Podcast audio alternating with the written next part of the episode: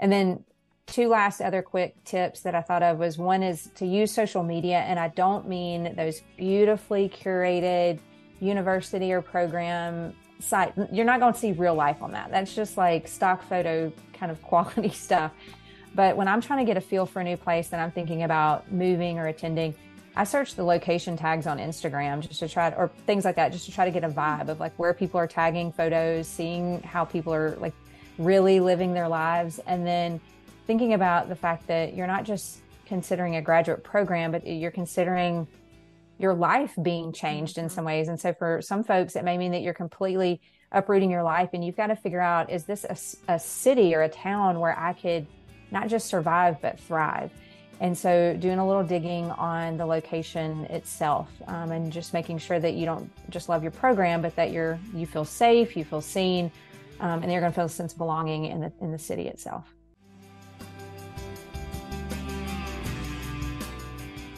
Welcome to Student Affairs Now, the online learning community for student affairs educators. I am your host of today's episode, Heather Shea. Today on the podcast, we're queuing up the next in a series of episodes for Careers in Student Affairs Month. We're building on a recent episode which answered the question Is a student affairs graduate program right for me?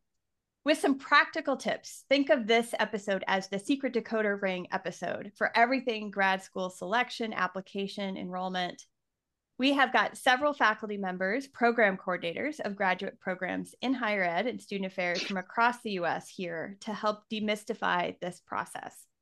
On today's episodes, my panelists will be offering guidance and expert advice as you consider applying to graduate programs in student affairs and higher ed. But before I bring on my guest today, let me tell you a little bit about our channel. Student Affairs Now is the premier podcast and learning community for thousands of us who work in, alongside, or adjacent to the field of higher education and student affairs. We hope you'll find these conversations make a contribution to the field and are restorative to the profession. We release new episodes every week on Wednesdays, and you can find us at studentaffairsnow.com, on YouTube, or anywhere you listen to podcasts. Today's episode is sponsored by Symplicity. A true partner, Symplicity supports all aspects of student life with technology platforms that empower institutions to make data driven decisions. Stay tuned to the end of the podcast for more information about this episode's sponsor. As I mentioned, I am your host for today's episode, Heather Shea. My pronouns are she, her, and hers, and I am broadcasting from the ancestral, traditional, and contemporary lands of the Anishinaabe Three Fires Confederacy of Ojibwe, Odawa, and Potawatomi peoples, otherwise known as East Lansing, Michigan, home of Michigan State University, where I work, so, as I said at the other episode, I've recently found myself engaging in several conversations with undergraduate students who are share who are sharing kind of this common aspiration, potentially pursuing a career in student affairs.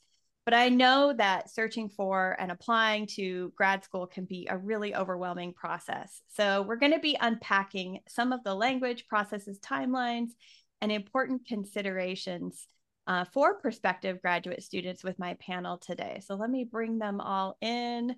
Hello, everyone. Um, joining me today are Dr. Becky, Becky Crandall from Oregon State University, Dr. Stacy Garrett from Appalachian State University, Dr. Gavin Henning from New England College, and my colleague, Dr. Pre- Patricia Marin from Michigan State University. Welcome, all of you. Uh, thank you for joining me on this episode of Student Affairs Now. Um, I'd like each of you to give just a brief intro about how you're coming into this conversation today. And then um, also, please share where you went to grad school for your master's degree, whether it was in student affairs or something else, why you chose that program, and then what you wished you would have done differently in the process. And Becky, I think we're going to have you kick us off. Wonderful. Well, hi, everyone. My name is Becky Crandall, and I use she, her pronouns. Um, and as was mentioned, I'm delighted to be joining you all from the Pacific Northwest, where I serve as an associate professor of practice in the adult and higher education program at Oregon State University. Um, and I'm grateful for months like this for so many reasons. Um, but part of that is because of my own journey. My grad school journey is a bit unique in that I don't have a master's in higher education or student affairs.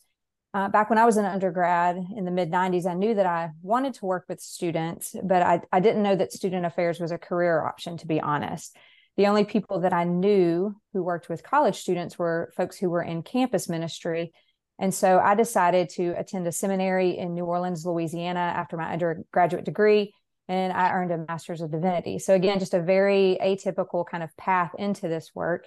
And I name that, but I also recognize that there are probably some similarities in that decision making process that folks are wrestling with uh, as they're making these decisions today. And there are some things that I wish I had done differently, even though I know that I'm here today because of the path I chose. But uh, one of those key things is I wish that I had considered different types of institutions or programs. And case in point, I didn't know that uh, there were different types of divinity schools that I could have considered. And in hindsight, some of those might have been a better fit for me. Um, I had a wonderful experience, but just didn't explore even beyond a specific geographic region. I was limited um, and scope there. And a lot of that had to do with funding. Frankly, I just I had to go where I could afford to go. And I liked the people there, but money was a real a real determining factor for me. And so I didn't know about things like fellowships or assistantships. And and I really wish that I had sought help in that regard. Honestly, I think it was a lack of knowledge related to who could help me, but also it was a pride point. I wanted to figure this out on my own um, and so, I, like I said, I really do wonder if things might have been different had I had access to or even sought those perspectives. And so, again, thanks for doing this podcast. I think it's a remarkable thing and wish that this had been a thing back when I was going through the process. Thanks, Becky. Stacy, welcome. Hi, everyone. Um, Stacy Garrett. I use she, her pronouns. Uh, and I currently serve as an associate professor of higher education as well as our program director. Um, and I'm here again at Appalachian State University, um, home to the Cherokee, Catawba, and um, other indigenous, indigenous peoples that have inhabited the Western Northern Carolina uh, region. Um, also known as Boone, North Carolina. Um, but I attended James Madison University for my master's degree. Um, and it the official title of my degree is an MED in counseling psychology with a concentration in college student personnel administration. And um, I say all that because that was part of the conversation that folks had with me when considering um, a search for a master's program and kind of had mentors and folks that I sort of interviewed uh, to learn more about the field. And one of the decision points was about types of institutions and looking at, you know, counseling based versus administrative based. And so I think that really factored into part of why I chose JMU, um, given what I knew and thought would be my path into the field uh, at, at, 22, which has shifted over time. But having that um, more people oriented, the helping side of things was really what drew me into the field. Um, but another reason I chose that program was again, I received some advice of, you know, folks saying, while my undergrad institution had a, a, program in the field, I was encouraged to go to a different uh, program and a different institution to explore a different institution type. And so I was given the example of um, some larger institutions with 40 plus 40,000 plus students. Um, and that was a little overwhelming coming from, I think at the time at my undergrad, maybe 6,000, 7,000 students. um, but I did end up at a, a, JMU, which at the time was maybe about 15. It's grown since then. Um, but I was able to make that shift to get a different experience around size. Um, but uh, I think I also was focused on the package around uh, that was offered. So again, on some other advice that really stuck with me from my freshman year, And like my freshman roommate's mom uh, said that you should uh, quote unquote never pay out of pocket for your education. And I know that's not always within everyone's grasp, um, but at that time 20 years ago that um, was i think maybe more feasible and that really stuck with me and so um, at the time that program was offering you know tuition and state tuition a stipend through an assistantship process the assistantships were um, required so it was almost like this guaranteed way to cover the costs and so um, I think when I received my offer from JMU, I was like, yeah, absolutely. You've checked all these boxes of what I was looking for in a grad program.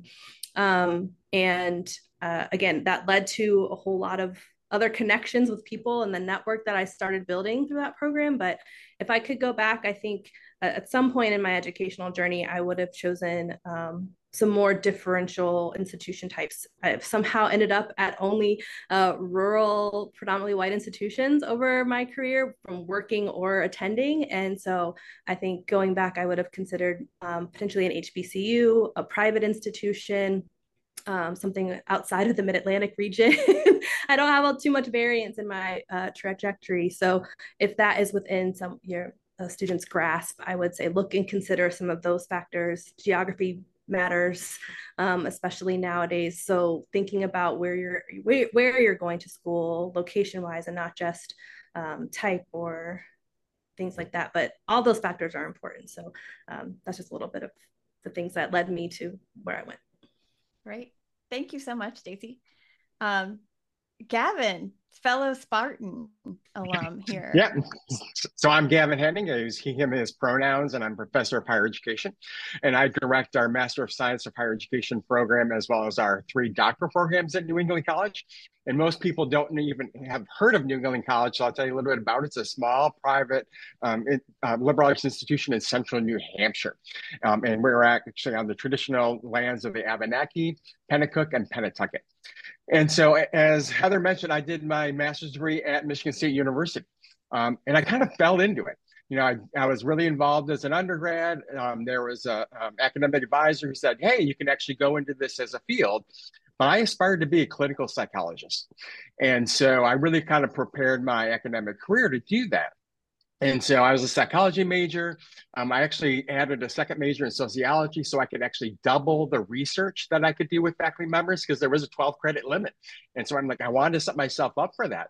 You know, and my grades are pretty good and pretty good. Um, but as a first generation college student, I didn't really understand how this graduate thing worked. And so I applied to a bunch of programs, 10 different programs, and I got rejected from all of them. And so that was pretty disappointing. I'm like, well, what am I going to do now? And, you know, Michigan State has a great master's program. And folks said, you should, you know, stay here and, and do your master's program here. So I applied like actually later in the spring of my senior year and got in. But the problem was there were no assistantships left because I had applied so late. Um, and fortunately, a, pre, a hall director, when I was a, um, a, student, had moved into student life and she cobbled together this um, assistantship um, administering medical withdrawals, and so it, it paid the, it paid the bills. Um, you know, and so I got tuition remission, I got housing stipend because you know the the assistantship wasn't on campus, so I paid for that. But obviously not, I didn't learn a ton from doing that, and so I really wish I would have um, thought about moving into, you know, applying to a student affairs program earlier so that I would have had a better chance at different types of assistantships. In my second year in the program, I was, uh, I worked in the residence halls as a graduate assistant and I learned a ton. And so I just wish I would have thought about that earlier so I could have really leveraged that um, practical experience um, during the first year in the program.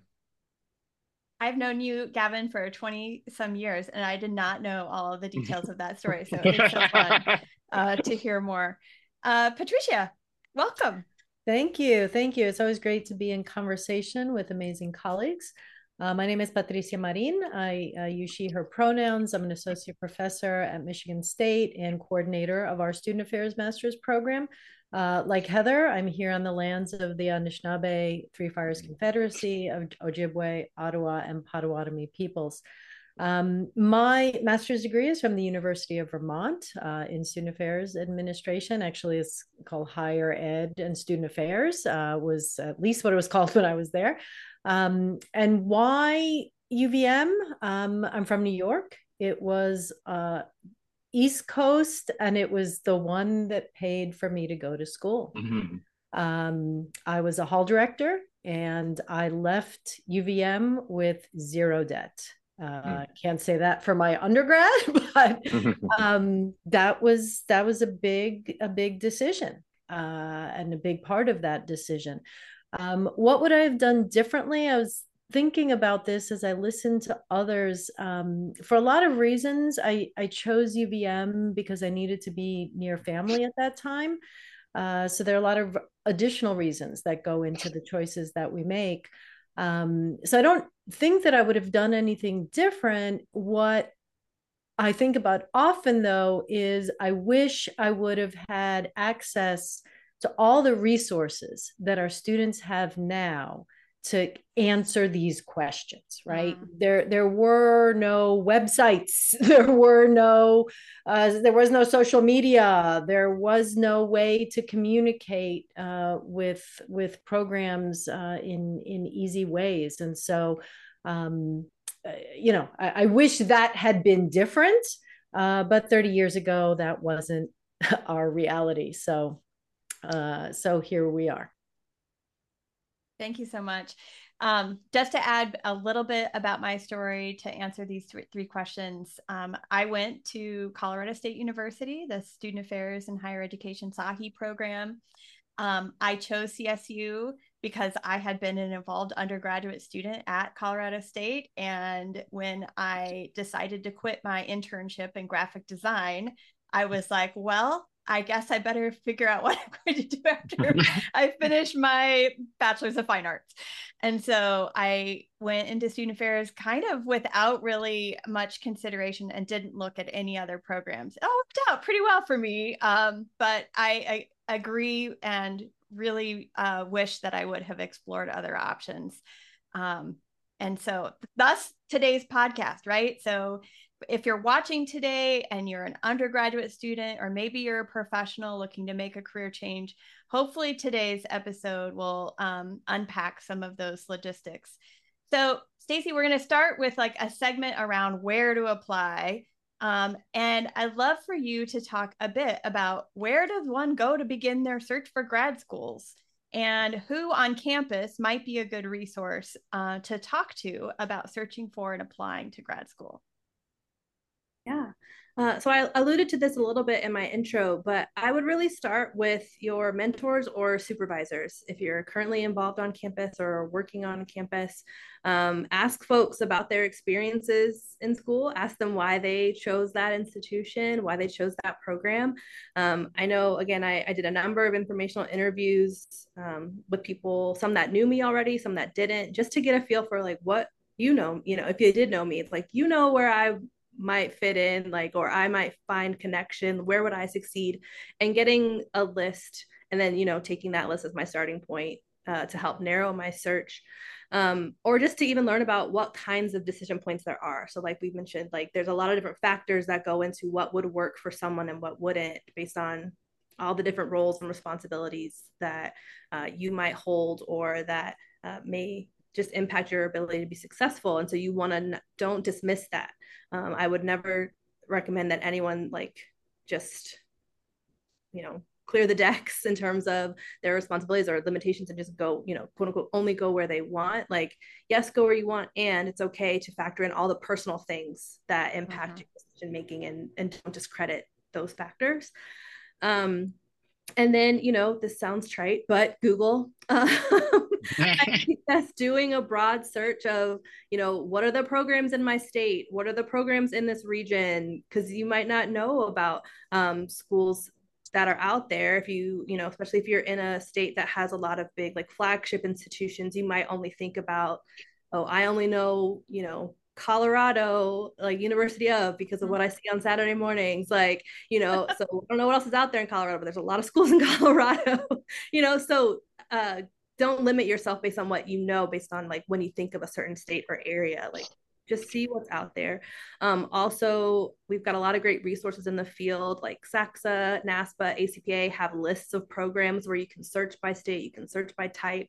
Um, so utilize those resources that I believe are open um, to everyone. If not, yeah, apologize. and we'll we'll post those in the show notes. I think that's a that's a great reminder. Is that we'll pull some of those resources together for folks. So yeah, thanks great. Um, and then, of course, consider uh, location. So, um, not necessarily based on what's feasible, but also just thinking about where you'll be supported. So, if you have family or friends in an area, that might be somewhere to consider if you're looking to move to a different region, or at least look around at the ability where you can find community and some chosen family and friends where you can be supported, um, whether that's on that campus or in the community of that campus. And again, not to discredit the need that we we need connection, we need people that will embrace us. And so um, if you're in a space right now where you haven't found that yet, like this can be an opportunity to find that. And so navigate that, utilize those resources to really find what you need to be well-rounded in your experience and pursuits. Great. Thanks, Stacy. Mm-hmm. Anyone else want to add thoughts about where and who might be good places to um no we kind of covered it we're good mm-hmm. okay let's move on so Uh, Patricia, let's dig into the search, starting with program focus. So, what are the various types of programs? Um, I have heard us talk about college student personnel. I've heard us talk about student affairs, higher ed, counseling, etc. Um, can you talk a little bit about um, why one person might choose a certain type of program over others? Um, and then a little bit of, about the difference between the types of degrees, if that matters.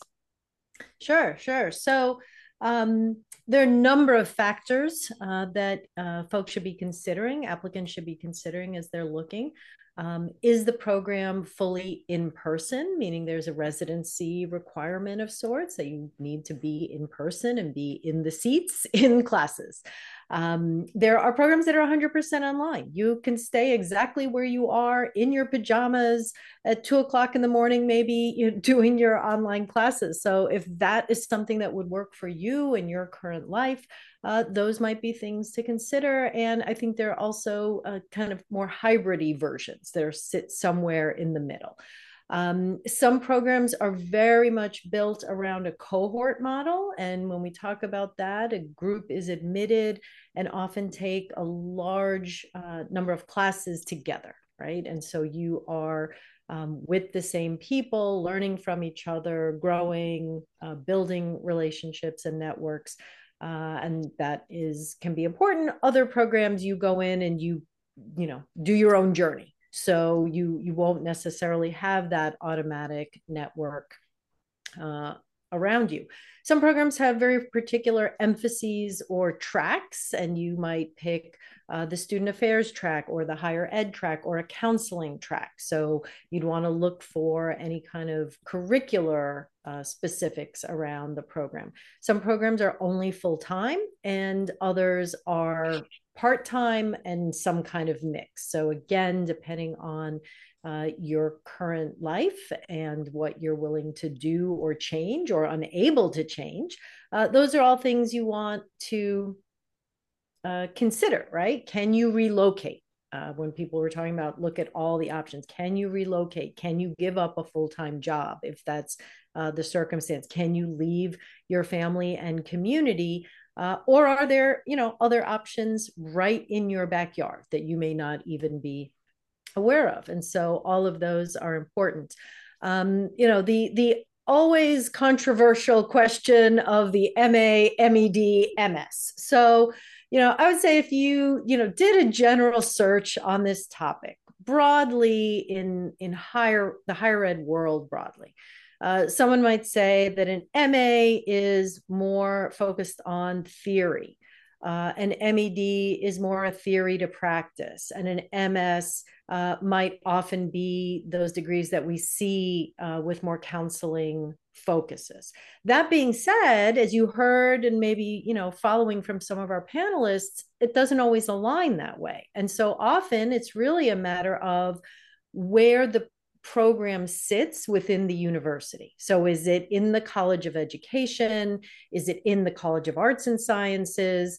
Uh, and what degrees uh, were allowed when the program was created? So, so to that, then I say, like, would it would it change your career path or your opportunity for a job if you had one or the other of these degrees? Not really. Uh, what matters is the curriculum. So that's where you're really going to want to look at, um, you know, is it more theoretical? Is it theory to practice? Are there counseling tracks? Um, you know, what are what are the requirements? What are you being asked to study? Does it align with what you want? Uh, and where you want to go next in your career? That would be my my quick take and i welcome comments from my colleagues who say you're wrong No, I don't think you're. I, I just want to say I appreciate you naming the reality that it's not going to have these grand implications necessarily for yeah. folks' careers. Because I, I, can imagine a lot of folks watching this are thinking, "Oh my God, I've got to get it right, or I'm forever doomed." Mm-hmm. Um, and so I appreciate um, just your naming that, and also want to echo that that you know this isn't necessarily an identity; these are all considerations. But mm-hmm. I think uh, evidenced by all of us that you know life plays out as it should, and at times. Mm-hmm. A master's. The only thing I, yeah, the only thing I'd add is I'm not. I think at the master's level, at least in these programs, the differentiation between MA, MED, and and MS is not as distinct as it is at the undergraduate level. Mm-hmm. And so, you know, right now when I, when I look at folks, um, I'm not even looking at what, if it's an MS, MED, M, MA. It's really about the master's degree and then what their what mm-hmm. the curriculum was. And so, I think that's probably the more important piece of it. Mm-hmm. Is really just focusing on that curriculum. So let's get into the program focus a little bit. So, Gavin, can you talk a bit about higher ed, educational leadership, student affairs administration, counseling? How might a program focus open or potentially close doors for opportunities after graduation as well? Right. So let me tell you a little bit about the program at NEC because it's not a typical program. So our program is an accelerated program. We have seven week terms. So we take a semester and condense it into seven weeks. And so students can actually do 40 credits in 10 months if they wanted to. It's a ton of work. So it's like two courses per seven week term. It's a ton of work. Um, but we have some students who do that full time and some students who do it part time. But the program was designed for people who are already in higher education, working full time, who mm-hmm. realize they went in with a bachelor's degree, like, you know, I really like this. But if I'm going to stay in this field and move up, I need a master's degree. So that's why we built this accelerator program because people wanted to get in and be able to use that degree right away and really kind of move up. It's a cohort based program. You know, we have two different intakes in the fall and in the spring, um, but there's a prescribed curriculum you know so there is a structured coursework so that's one thing to keep in mind as well you know i think a limitation of our program is that you don't have the ability to take electives you know, which I think is a downside. The benefit is because it's a prescribed curriculum, all of the students are taking all of the classes at the same time. So you really can, can build those connections, but you don't have that flexibility. And then there's this idea of what is the focus of it? Is it administration? Is it counseling? Is it student affairs? You know, we have a higher ed administration program but I'd say really kind of lean student affairs because a lot of the courses you'd see in our program are student affairs related. And so I think, and there's also social justice related programs and equity related programs. So there's the focus is a little bit different. Again, it's thinking about what is the curriculum what are you interested in? What do you want to do? And it may have an impact depending on what area, what functional area you see yourself working in. You know, if you're going to be working in um, something that's direct student contact, contact some perhaps like um, academic advising or mentoring or tutoring, you might something has you might want something that has a little bit more counseling in it. Um, if you're going to be working with um, minoritized students, you might want something that has a little bit more social justice focus. Even if it's not the intentional focus, at least maybe some coursework or clearly described um, focus on uh, equity throughout all the courses, integrated through everything, not just a standalone course. And then higher ed administration, I think, is maybe a little bit more broad, focusing on more of the organizational pieces, policy, those types of things. So if you're looking to do some of those um, types of things, that might be a, a way to look. But I think just like Patricia said, it really varies a ton, you know. So there's really even when we talk about the foci, it, it can the curriculum can vary a lot. And so it's, again, it's like if, if you're if you're interested in one area, take a look at programs that might have those emphasis. But the curriculums really do vary a lot by program. So I don't know if there's really anything that's specific um, to that.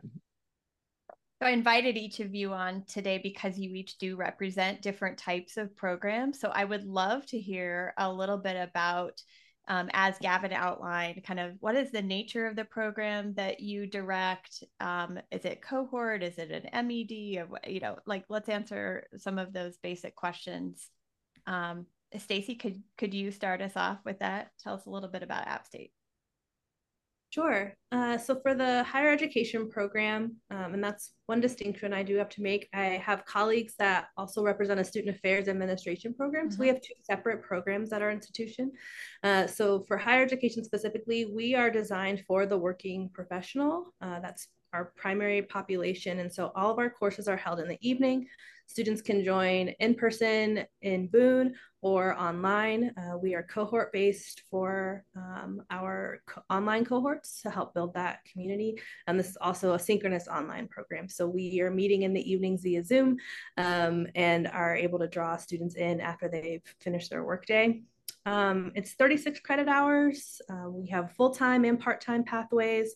There's no GA requirement or um, practical requirement because, again, most folks are, are already working in some field.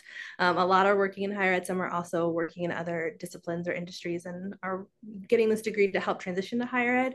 Um, but we do have space in those 36 credits for um, electives, which can include an internship if someone wants some experience in a different functional area.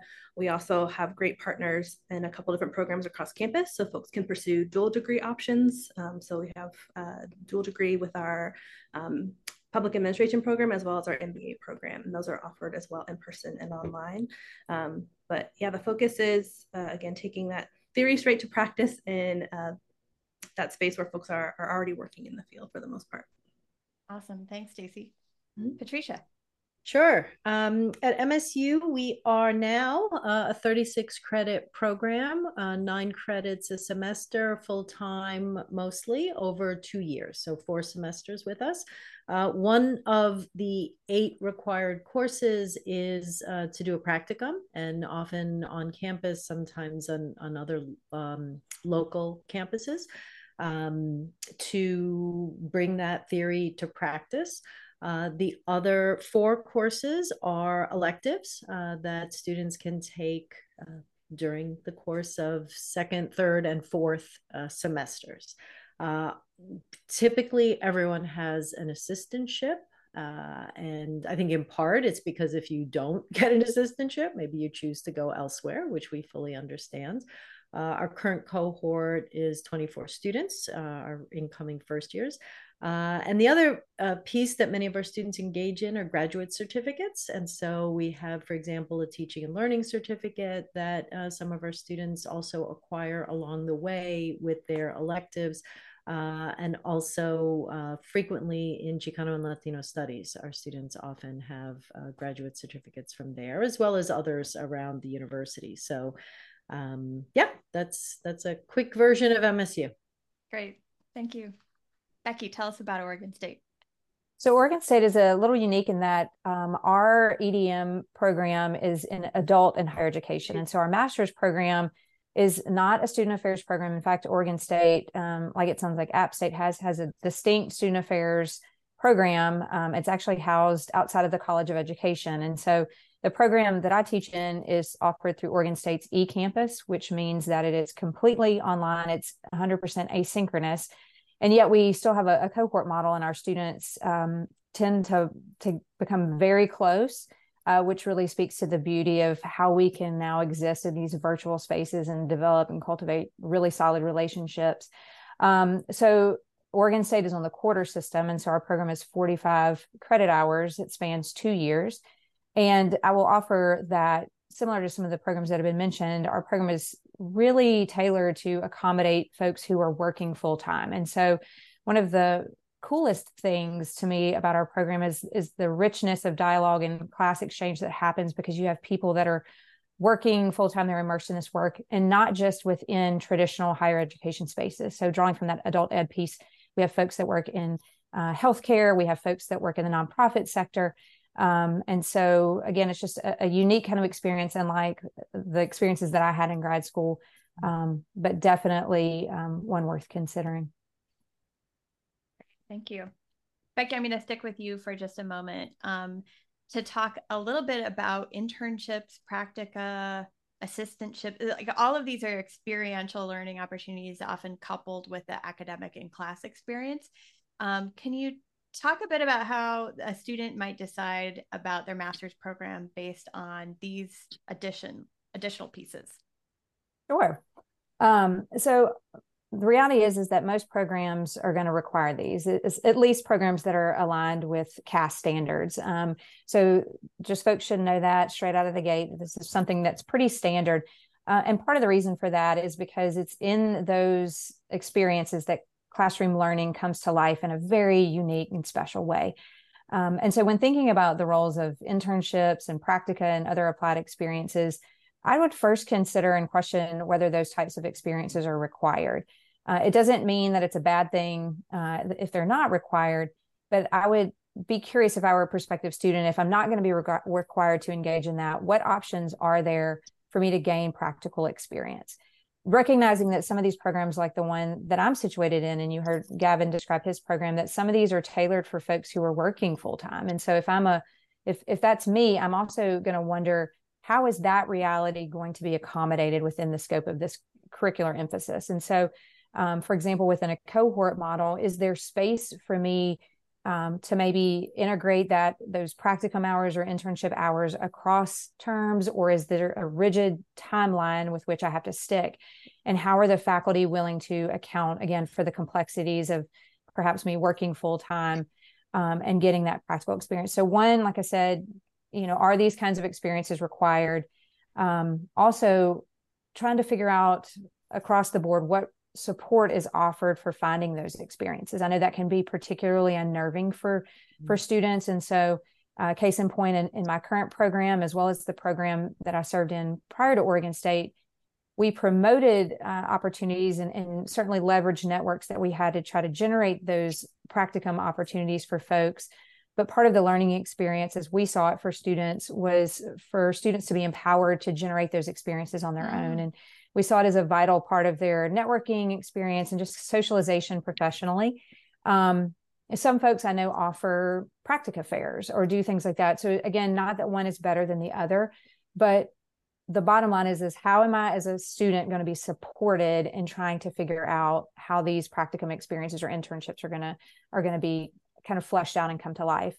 So, and then the last thing I would say is thinking about what types of options are available, meaning the types of positions themselves. And I always encourage prospective students and current students to remain open minded about this. And the reality is, y'all, I can't tell you how many people, how many students I knew over the years that would come in saying, "This is what I'm going to be when I grow up," and they wanted they wanted assistantships and practica that aligned with that. And for one reason or another, had to deviate from that and ended up falling in love with the work that they did in that practicum and completely made it a career shift. And part of it was just they didn't they didn't know what they didn't know. And so looking at the slate of options what other students have done and just try to catch you know catch a vision for what might be through those experiences. Um, thanks becky. Becky you mentioned um, the CAS standards. We happen to have past president of CAS here. Uh, Gavin, do you want to just give like a short snippet of what CAS is and why that might be an important variable for folks to consider? Yep. So CAS stands for the Council for the Advancement of Standards in Higher Education. And it's a consortium of 40 higher education associations that come together to develop standards for functional areas such as residence life, student conduct, student activities, those types of things. But in addition to that, CAS developed um, standards for master's preparation programs. And I've been fortunate to be involved with the revision of those in 2012, 2019, and then um, actually even, even earlier than that. And so what those outline is, you know, these are what programs say they're going to do. There are some required standards and there's some guidelines. And so they outline what the admissions process look like, what the recruiting process should look like, the curriculum, requirements, as Becky mentioned, for practica or internships or, you know, professional practice practice. It may look a little bit different for folks working full time, as well as pedagogy and some other things. And so you actually may see um, programs talk about um, their compliance with the CAS standards or they're aligning with the CAS standards. So that's a signal that those um, programs are actually following those guidelines and those requirements. So that might be one other thing to take a look at when you're reading descriptions of, of um, programs. Thanks, Gavin. Uh, Stacy, I think another piece in addition to experiential opportunities is focus on DEI or diversity, equity, and inclusion. Um, and belonging. We we uh, talked on our previous episode. This is a baseline competency for folks who work in student affairs. Um, but how might a student know if a program has a particularly f- strong focus in DEIB? Yeah, I would start with the program website. Um, never underestimate the power of a mission statement, a vision statement, or goals uh, for an organization. Uh, that's always a signal for me if it's in those guiding statements and those those um, guiding values. That is a at least is the setup for the potential for that to be embedded throughout the the curriculum and the coursework. Um, and so that's always my first kind of cue. I would also look at the coursework. Um, so that might mean going to the graduate school bulletin um, to look at you know what is on record uh, that the program is saying like these are our courses and you can look at course descriptions see how they're talking about different things um, some will say that you know you want to look for that diversity in higher ed course or that social justice and inclusion course. I would say also looking at the descriptions to see how that information or those topics are woven through each of the courses and not just concentrated in one course. That's a different level. So you can kind of gauge and assess you know how embedded those principles are in the work. Um, but also look at the faculty websites. See who's teaching in these programs. Look and see what's the research that they're doing. What are their interest areas? Um, because I, I know and it's a case for my faculty our approach to our research is very similar to our approach to our courses. And so um, these elements there's some themes within us amongst faculty. And so you can almost I would say almost guarantee that if it's something that they're the faculty is passionate about from a research agenda perspective, it's going to show up in their in their coursework in their classes and how they approach the work. Um, and again, the same thing with from an advising perspective, a lot of program faculty serve as the student advisors, and so if you can see that theme within the coursework, their research, there's something that's core tied to those faculty members that's going to show up then in how they interact with you um, as a student, how you might be mentored, um, and again where you might feel that sense of belonging and care that i think is really important in the field. Um, and as we you know mentioned of course the the CAS standards you might see that language showing up in their program websites. You might see our acpa and naspa competencies embedded in the learning goals for programs. And um, these deib topics are are woven throughout the professional standards for our field. And so when you can see that alignment, that connection, I think there's a, a good chance you're going to find a program that's also moving in that direction and preparing folks to develop that competency. Nice. Thank you, Stacy. Mm-hmm. What uh, what would other folks add about either this or any of the other ACPA and NASPA competencies? I would I would add um, it could be useful to ask what books are being read in those mm. classes, mm. who are the scholars whose work is being read and assigned in those classes and what kind of assignments are being done in those classes. I think those are those are some things related to the curriculum. I think beyond the curriculum some of our programs also host speakers and events and other kinds of things that are um, related to the program but often open to the broader community. And who are those people that are brought in? What are the topics that the program is interested in engaging in, uh, not only within the program, but with the broader community as well?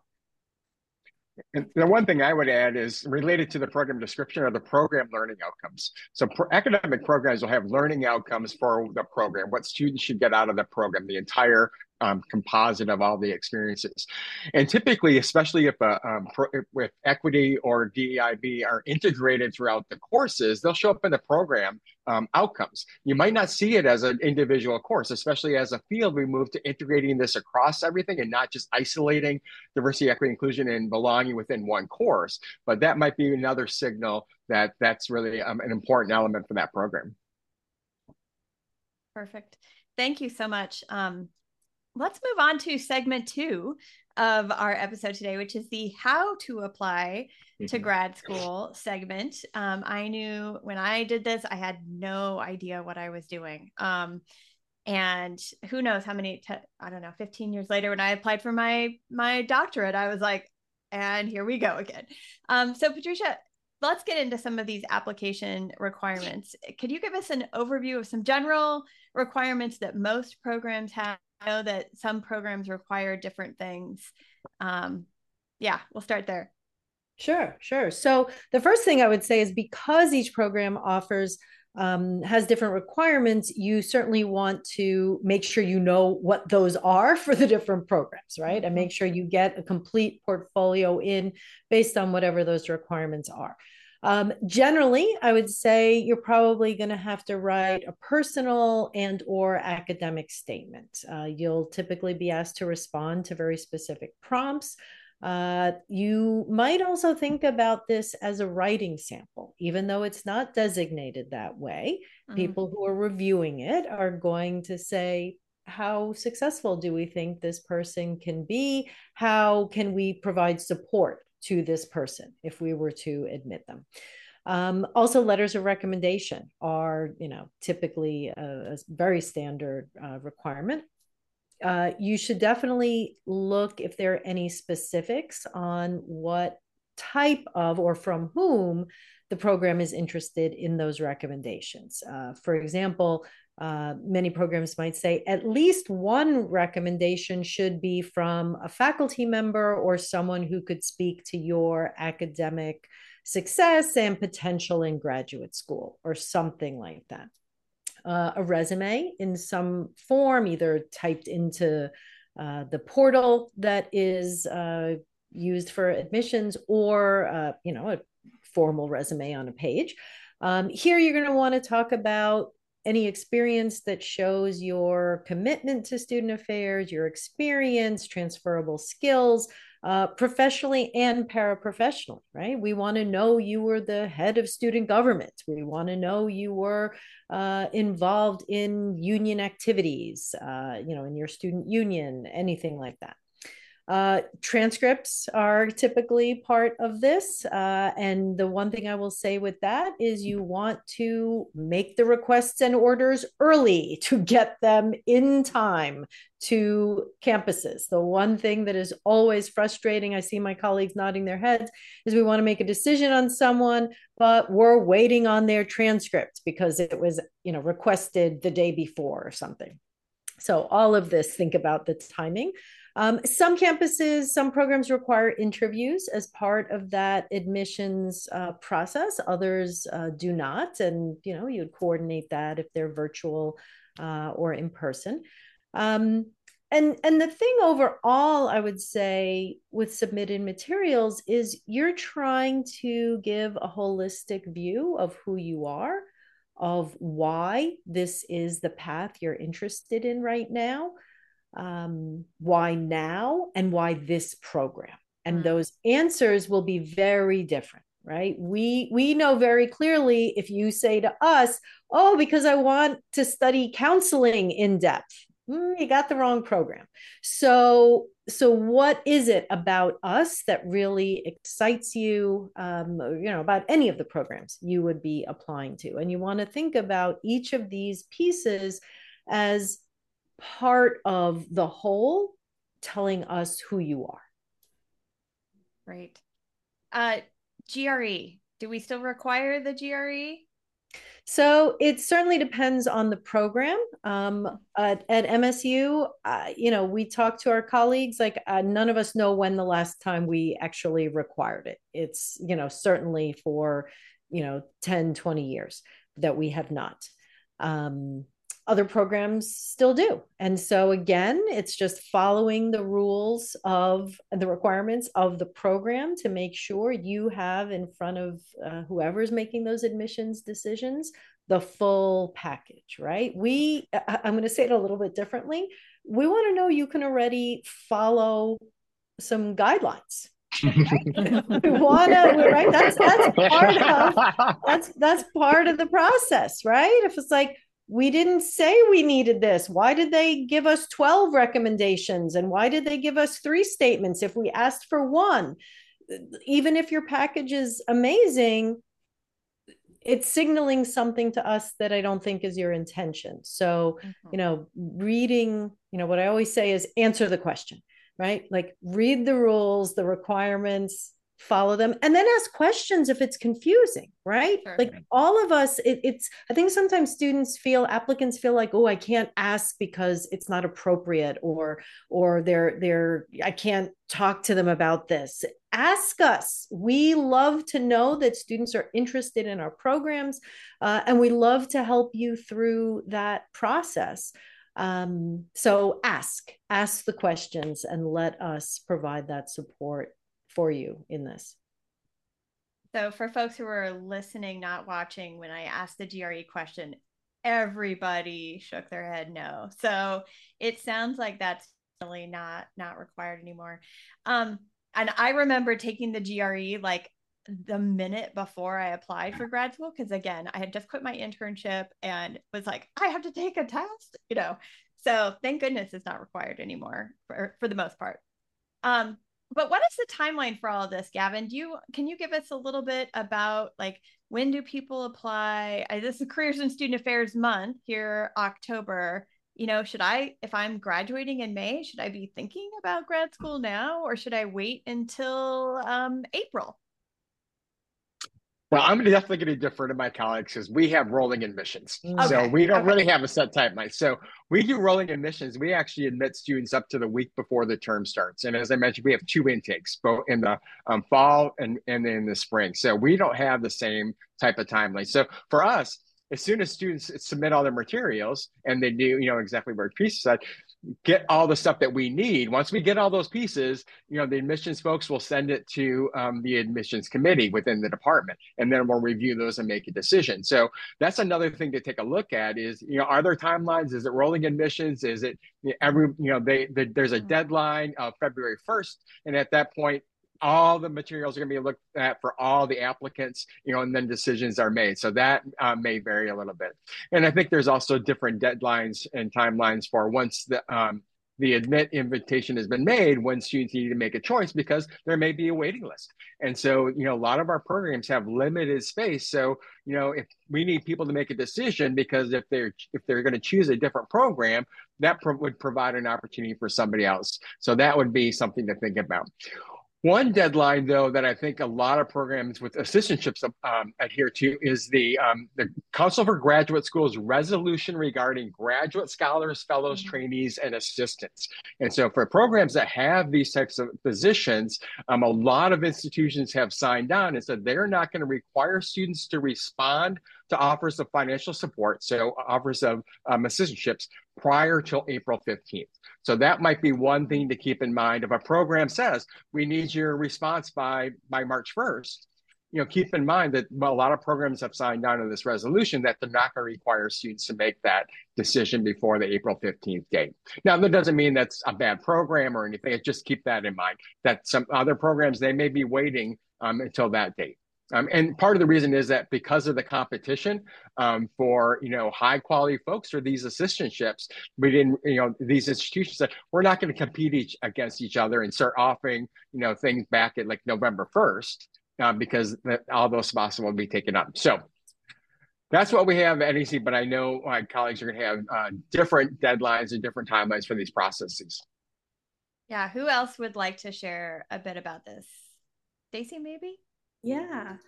So I think it is October. So I would say now is the time to start thinking about what your plans might be should you be graduating in May. Um, because um, again, uh, based on the timeline, generally what happens, I think a lot of programs have a January 1 or a February 1 deadline. Um, and if you are in a program or you're looking at programs that do have that assistantship component, a lot of folks are doing their interview weekends where you're interviewing for the program and your assistantship at the same time. And those also usually take place in February or early times of the spring semester. Um, so also then you want to look ahead now to be prepared for those deadlines because they may have earlier deadlines as well. I know some programs may have like an early deadline of December 1 or a priority deadline, um, and then may have a final deadline of February 1 or something like that. Um, also, April 1 is a day that's out there sometimes for programs, depending, or March 1. So it can vary, but I think this act, your senior year or your final year as an undergraduate, if you're looking to go straight into uh, a master's program, now is the time to start getting in the pipeline and the queue for that so that you don't miss anything. And also making sure that um, you're looking ahead to see those requirements so that you can be kind to your faculty uh, as you ask for letters of recommendation and giving them enough time lead time for them to write that so you know going to them the day before maybe uh, a fall break or um, november break and then all of a sudden you know they have a dis but you have a december 1 deadline. Um, people might not want to work at, during the break. And so giving folks enough time to to help you uh, and the same thing again with being mindful of those semester breaks as well where it's like okay i have a january 1 deadline but the university's closed from december 17th through january 6th when semester starts you might not be able to get that transcript. So um, be start looking now to get a sense of those timelines and put those deadlines in a calendar and set reminders so that um, you have what you need on time. Um, yeah. Good. Super helpful. Yeah ours is a december 1st deadline uh, so we are on the earlier side. So you know track big spreadsheet, track the dates, Mm-hmm. get the stuff in. That's great advice. Um, so when I think about, and we've mentioned some of the different requirements, one of them being an interview or a visit in person. I know my grad program had um, visit weekends, and I know we've done it similarly differently from year to year. But the pandemic really like upset all of our thoughts about what visit days looked like. Um, Becky, can you talk a little bit about how prospective students might learn about a campus without visiting um, and maybe some of the ways that these new visit days have been constructed. Absolutely. I just want to say that um, i actually personally like the way that the pandemic gave us space to innovate mm. visit days um, such that we had to get rid of some of the antiquated ways that we held those weekends. I, I think specifically about the ways that the, the old way of doing um, often put an undue financial burden on prospective students mm-hmm. as they were having to not just get to the respective campuses, but you know, we always put our suits on as though that's what we wear on a daily basis, and so sometimes it was going to purchase new clothes just for these mm-hmm. weekends. So I think that the way that institutions and programs have had to restructure these, it's very helpful for students. I do understand though that it is hard to get a feel for a place without stepping foot on a campus because there's just something about being there and seeing it in person. Um, so I'm, I'm curious to hear what others might have to offer in this, but just thinking about a few tips um, that I have for getting a sense of campus without visiting, or, or, one to be sure to fully engage in the virtual offerings that both programs and I would also say departments often offer these kinds of resources, um, but to be sure to engage fully. And that should go without saying, but I think about how many times we're guilty of being on Zoom and multitasking and, you know, we're looking at our phones or doing emails or whatever. But um, carving out time for those and treating those with the same sense of, um, I guess, focus or priority that you would if you were there in person. Um, and then I will also just say, as somebody who went through the job interview process during the pandemic, I found myself drawing from some of the resources that the University Office of Admissions offered. So sometimes, you know, mm-hmm. you know whether there's virtual, I found myself on YouTube looking at tours and things like that. There were just different resources that um, outside of the program that the university itself had curated, just so I could um, kind of glean from those. Those things I, I found them to be very helpful. Uh, if that if that's not offered, or even if it is, I would also ask the program coordinator if it would be possible to have a current student take you on a virtual walking tour. I, I love things like Facebook tour or not Facebook, FaceTime tours. Um, you know, just being able to walk around and kind of see campus through the eyes of kind of a live thing, not walking around necessarily with a, a Zoom call. That would be kind of awkward, but just thinking of creative ways to get to see the spaces where students um, do life. And then um, seeing if you could zoom into class. I know when I was at Ohio State during the pandemic um, and we were trying to navigate some of this, we had students that would ask if they could zoom into class. And of course, yes, we're well, you're welcome to do that. And so asking if that's an option. And then two last other quick tips that I thought of was one is to use social media. And I don't mean those beautifully curated university or program site. You're not going to see real life on that. That's just like stock photo kind of quality stuff but when I'm trying to get a feel for a new place and I'm thinking about moving or attending, I search the location tags on Instagram just to try to, or things like that, just to try to get a vibe of like where people are tagging photos, seeing how people are like really living their lives. And then thinking about the fact that you're not just considering a graduate program, but you're considering your life being changed in mm-hmm. some ways. And so for some folks, it may mean that you're completely uprooting your life and you've got to figure out is this a, a city or a town where I could not just survive, but thrive. And so, doing a little digging on the location itself, um, and just making sure that you don't just love your program, but that you're you feel safe, you feel seen, um, and you're going to feel a sense of belonging in the in the city itself. So, those were those were just a few tips um, that I had. But again, if other folks have others, I'd be curious to hear. Other additions? I would just add real quick if programs are hosting um, virtual or in person information sessions, make a point to attend one of those because you can get some of your specific questions asked. Um, a lot of times they'll have current students participating, so you can get that student mm. perspective on the program and what they've experienced or navigated different things. So those can be really helpful um, opportunities that are planned and structured, but also can still give you that access and connection point.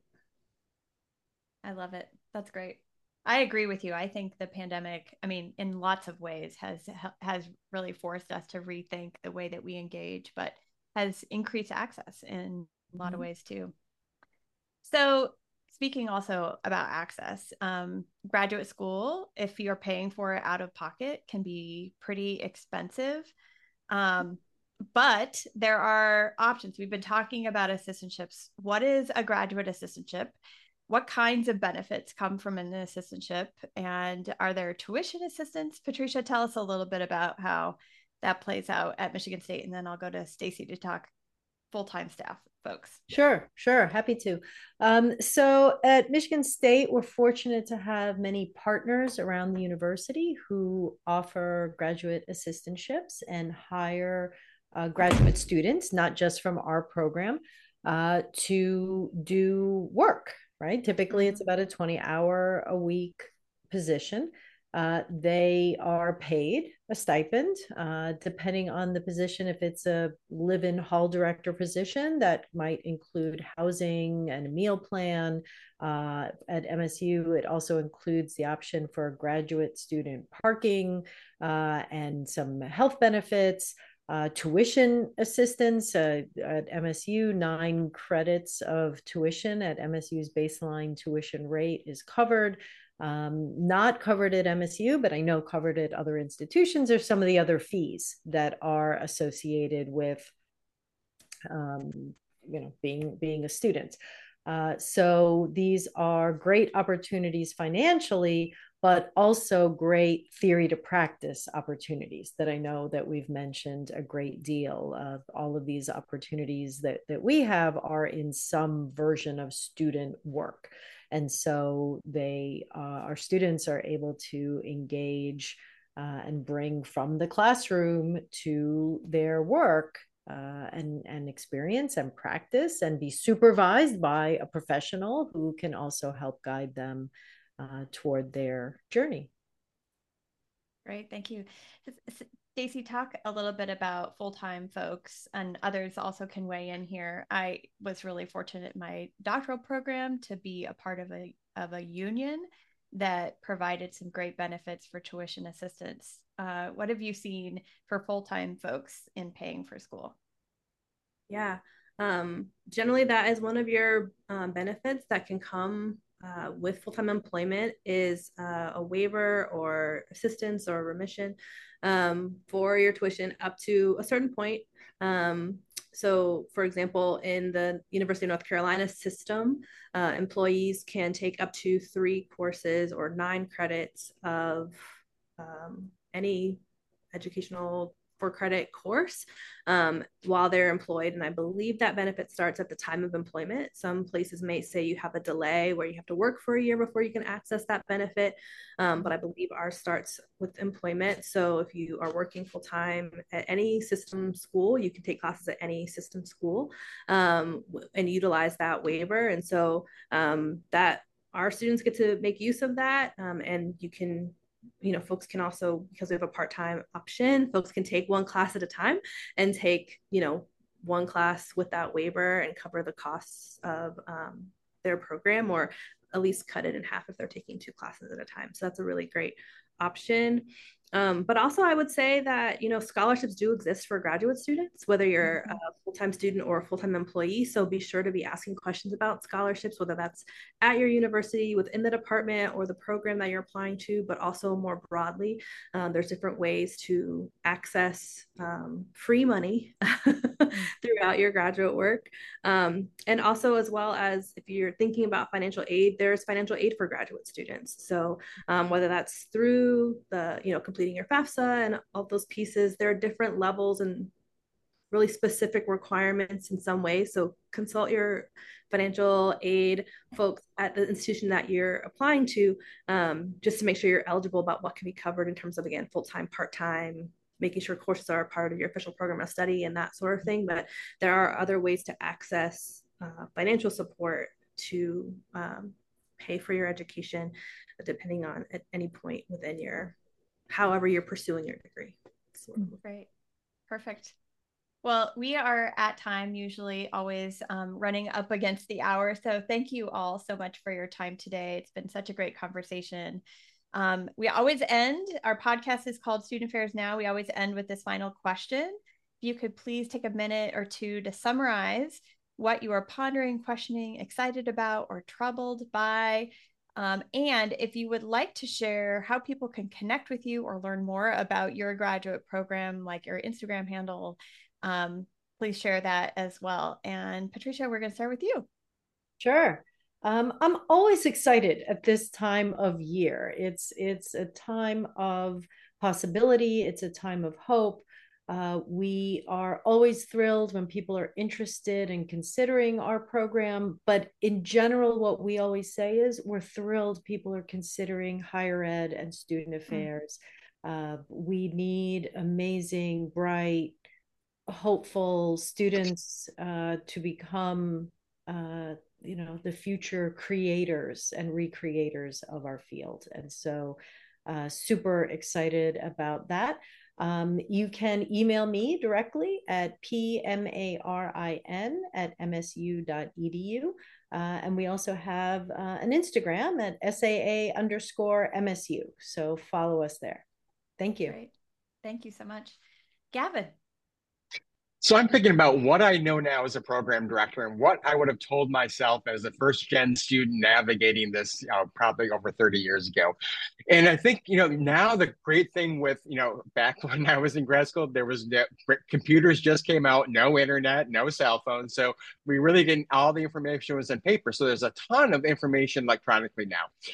The, that's a huge benefit. But the downside is I think people, um, prospective students, have stopped talking and asking questions. Mm. And so, what I really learned is that I think uh, prospective students learn a lot by talking to program directors, talking to faculty in the programs, asking to talk to um, students. I think information sessions are fantastic, but even that one-on-one conversation, students may be more, you know, prospective students may be more open to ask some of those questions they wouldn't ask in public.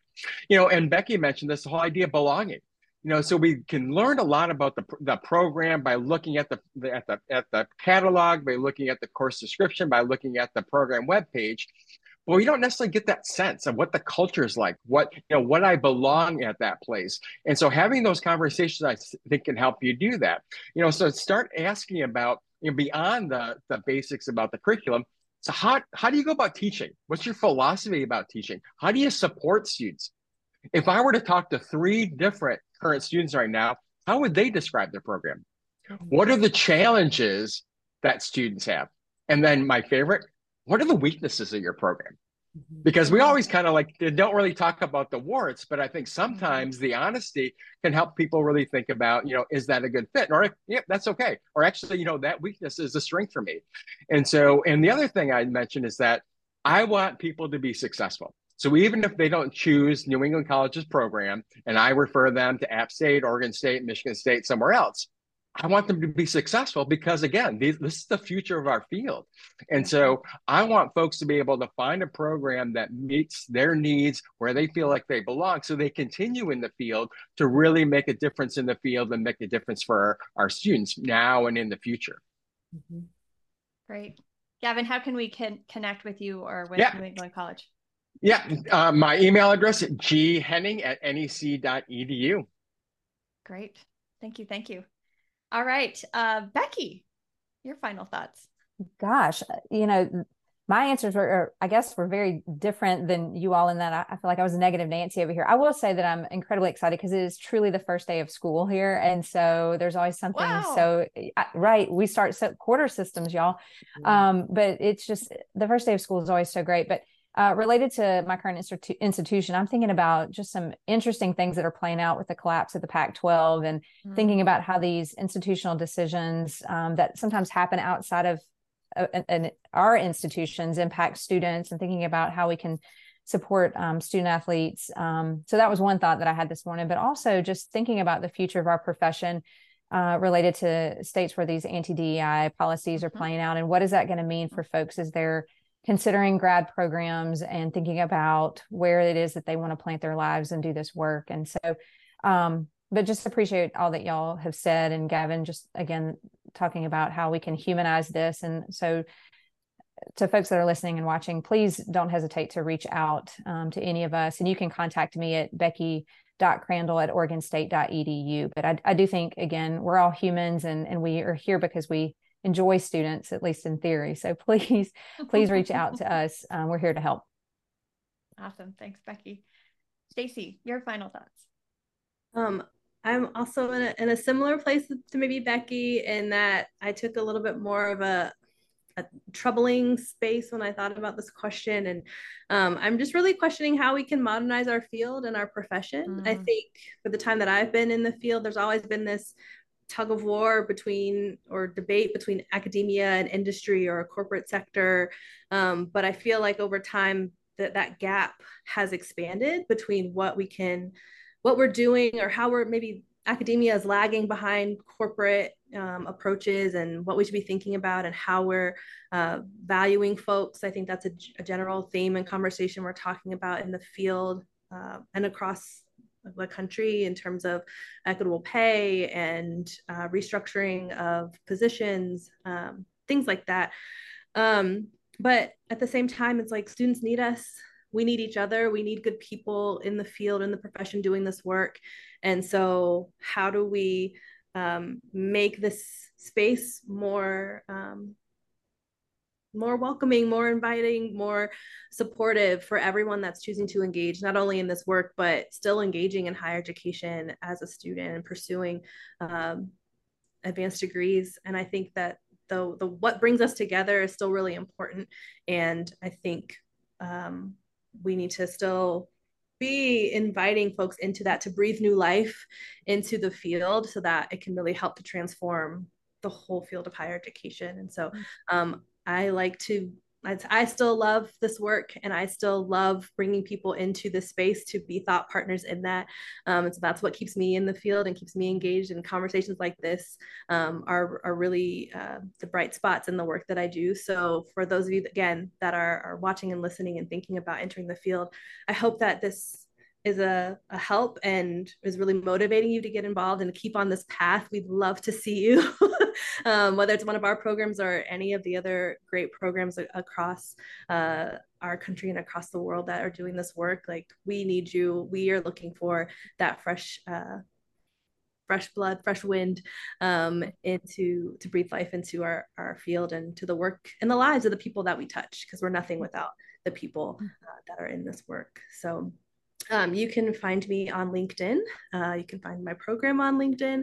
Um, and occasionally you can find me on what's left of Twitter um, at StacyG underscore PhD um, and also via email at garrettsd at appstate.edu. Great.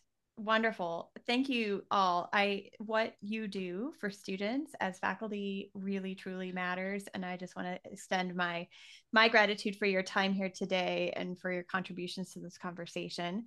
Um, also, want to just take a moment to send thanks uh, to our incredible producer, Nat Ambrosi. Uh, Nat, your efforts don't go unnoticed, and we are so grateful for everything that you do for us. Um, and of course, our uh, podcast wouldn't be possible without the support of our episode sponsor. Symplicity is the global leader in student services technology platforms with state of the art technology that empowers institutions to make data driven decisions specific to their goals. A true partner to the institution, Symplicity supports all aspects of student life, including but not limited to career services and development, student conduct and well being, student success, and accessibility services. And to learn more, you can visit symplicity.com or connect with them on Facebook, what was Twitter and LinkedIn. um, so, to our listeners, if you are new to our podcast, we encourage you to listen to go to our website at studentaffairsnow.com and you can click on our sponsors link. You can look, click on our archives link, um, learn more about all of the episodes that we have hosted with this content. Um, and if you're tuning in today and not already subscribed to our newsletter, you can take a moment to enter your email on our website and you'll stay in the loop with all of our latest updates and content. Um, again, I'm Heather Shea. Thanks to everyone who's watching and listening. Let's make this Careers in Student Affairs Month to, truly a great one. Thanks, everybody.